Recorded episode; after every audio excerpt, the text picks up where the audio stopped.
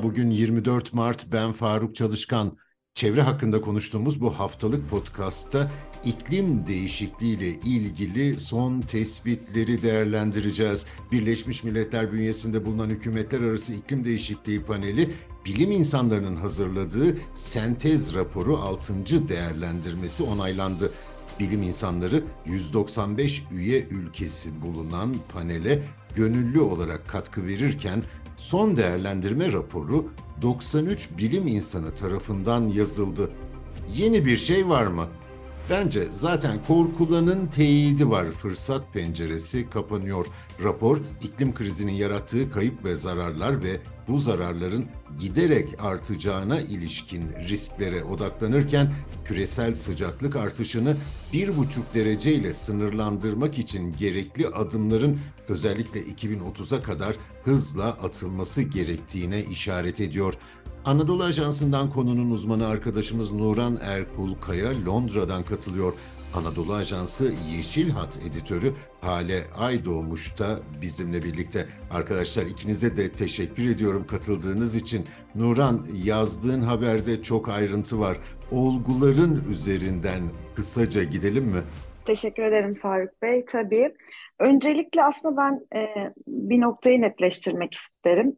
IPCC, Hükümetler Arası İklim Değişikliği Paneli, IPCC raporları yani normal bildiğimiz sıradan raporlar gibi değil. O yüzden onunla ilgili birkaç teknik detay e, vermek istiyorum ki hani daha e, iyi anlaşılabilsin neden önemli olduğu, bu bilim insanlarının neden bu raporlar için haftalarca bir araya gelip müzakere ettiği ve bunlar üzerinde çalıştığı dünyanın en yetkili iklim birim, bilimi organı olarak tanımlanıyor IPCC ve bu son rapor, e, sentez raporu bir dö döngünün sonuncusu aslında altıncı değerlendirme raporu. Yani daha önce beş tane daha değerlendirme raporu çıktı.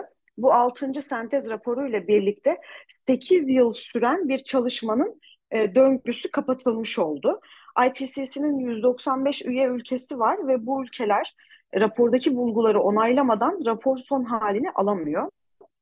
Dediğim gibi e, bilim insanları tarafından yazılıyor ve bu toplam 6 değerlendirme raporunda 91 ülkeden 700 bilim insanının gönüllü katkısı var ve 8 yılda tamamlandı.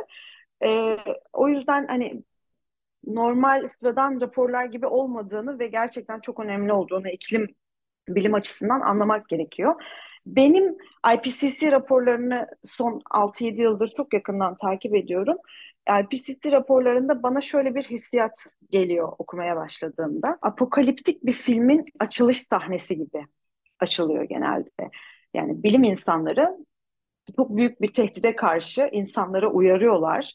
Ama insanlar bilimi olması gerektiği gibi ciddiye almadıkları için sonunda korkulan o tehdit gerçeğe dönüşüyor. Burada da korkulan aslında gerçeğe dönüştü bile.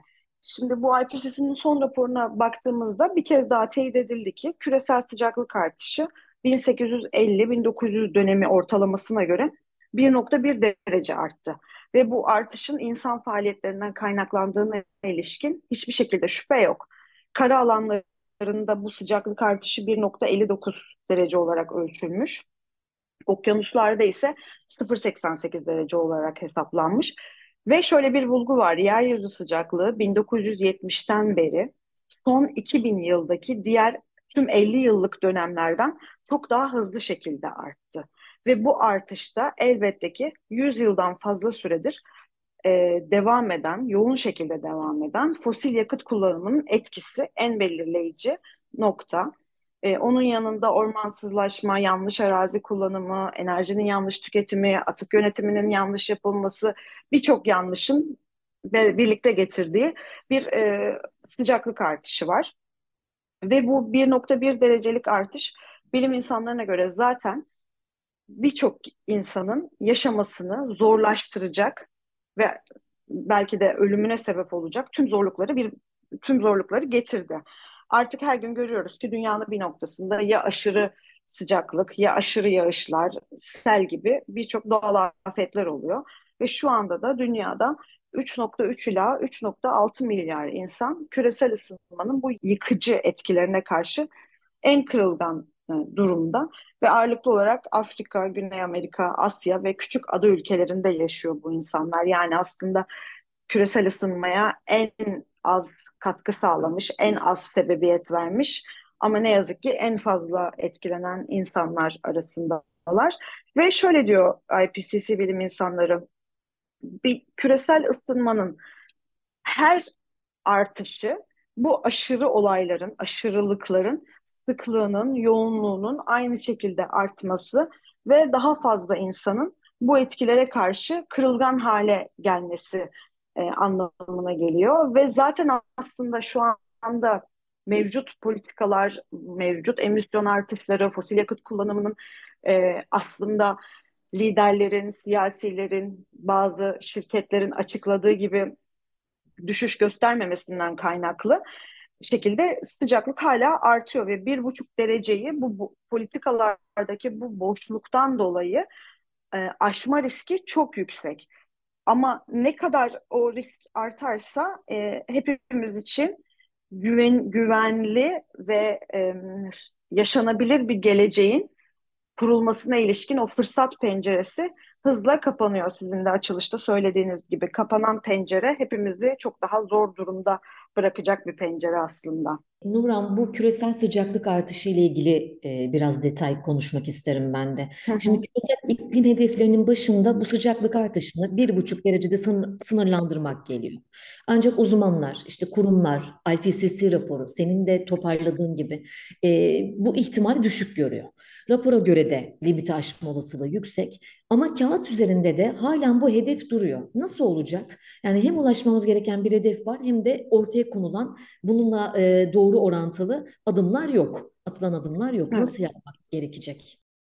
Evet, aslında ben burada biraz bu raporların ve söylemlerin diline de bakmak gerektiğini düşünüyorum. İklim değişikliği bizim hepimizin yani insani bir olay ve hepimizin hayatını en e, yakından etkilediği için bu raporlardaki dil, bu söylemlerdeki dilin çok kötümser veya çok iyimser olması da aslında burada atılacak adımları etkileyen bir etken olabilir. Yani bilim insanları şöyle deseler, her şey bitti, e, artık asla bir buçuk dereceyi e, yakalama imkanı yok. İşte dört dereceye gidiyoruz, beş derece gidiyoruz. Tabii ki bunu da söylüyorlar ama gidiyoruz ve artık bunun dönüşü yok deseler. O zaman burada zaten hani politikalarda zaten e, ya da atılan adımlarda mevcut olan boşluk iyice büyüme riski taşıyor. Ve o zaman aslında belki de önlenebilecek olan ufak tefek ısınma artışı bile hiçbir şekilde önlenemez hale gelebilir. Diğer taraftan bu dilin, bu söylemin çok iyimser olması bu sefer de hani zaten e, sorun yok e, algısı oluşturabileceği için e, yine aynı şekilde negatif bir etki yaratabilir. O yüzden evet bir buçuk derece hedefi kağıt üzerinde de e, hedeflerde de duruyor. Aslında burada IPCC'de de e, bir buçuk derece hedefi duruyor ve şöyle diyor IPCC. Evet bu iklim penceresi daralıyor, hızla kapanıyor. E, fırsat penceresi hızla kapanıyor ama mevcut birçok teknoloji opsiyon var ve biz bunu e, biz bu mevcut teknolojilerle bu pencerenin hızla kapanmasını yavaşlatabiliriz. Yani aslında iklim değişikliğine adaptasyonu ön plana çıkaran bir kalkınma modelini oluşturarak bir buçuk derece limitini hala canlı tutabiliriz. Nedir o opsiyonlar ve teknolojiler? Zaten en başta hızla büyüyen rüzgar ve güneş enerjisi teknolojileri gel- geliyor. Artık dünyada çok yaygın bir şekilde ama yine de e, hızlanması lazım. Bataryalar, gıda ve su atık yönetiminin doğru yapılmasını sağlayacak teknolojiler, enerji verimliliği, ormansızlaşmanın durdurulması, işte yeşil şehir konseptlerinin yaygınlaşması gibi birçok teknoloji var.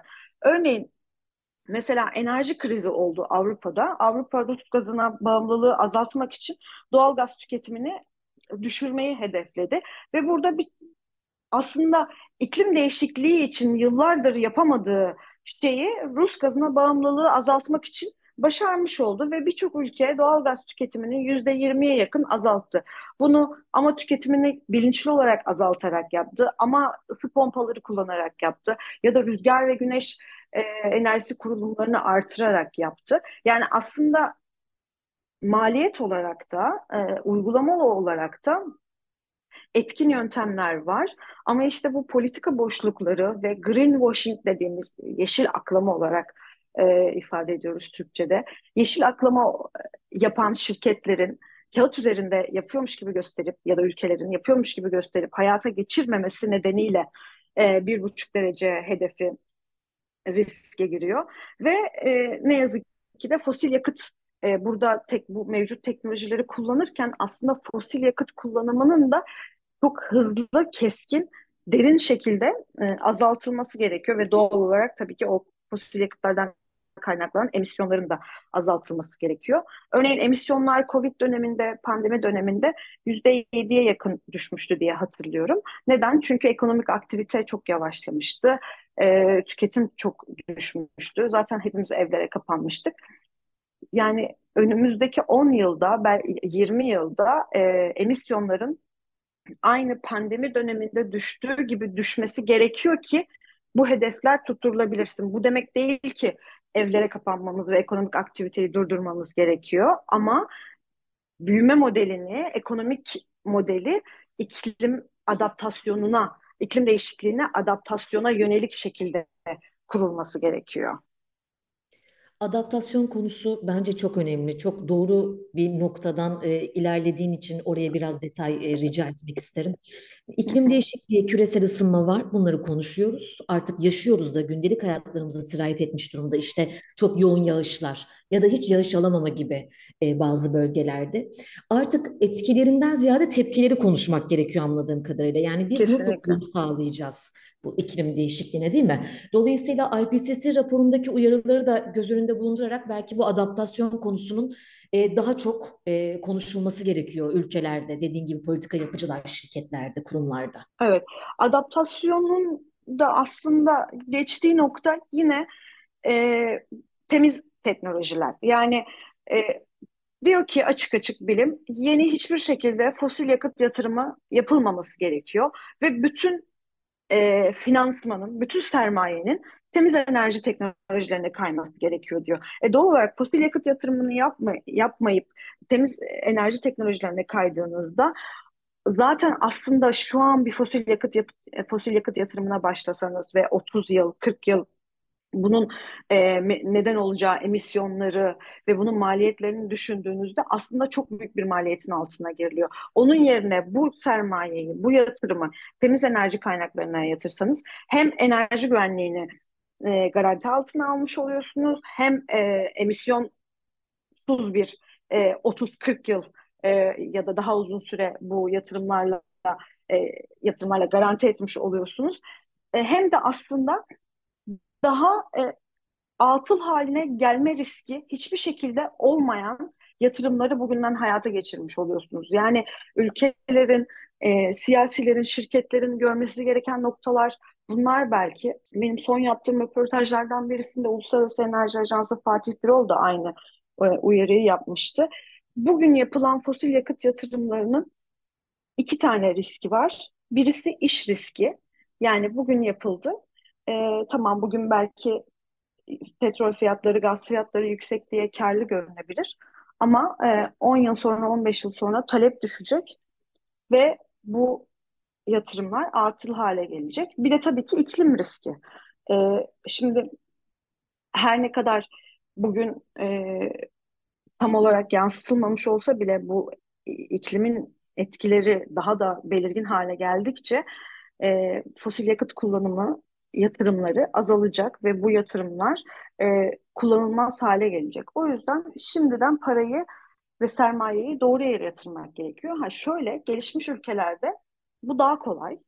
Çünkü gelişmiş ülkeler finansmana erişimi, faiz oranları ve işte diğer tüm e, etkiler açısından daha rahat bir durumdalar.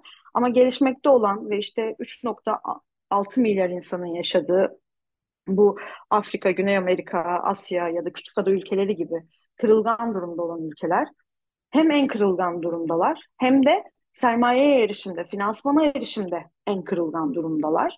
E, o yüzden de zaten bu ülkeler için bir kayıp ve zarar fonu e, oluşturulması gündemde. E, her ne kadar başarılı olup olamayacağı belirsiz olsa da bu ülkelerin e, iklim finansmanında e, adaptasyonunun sağlanması için önceliklendirilmesi gerekiyor.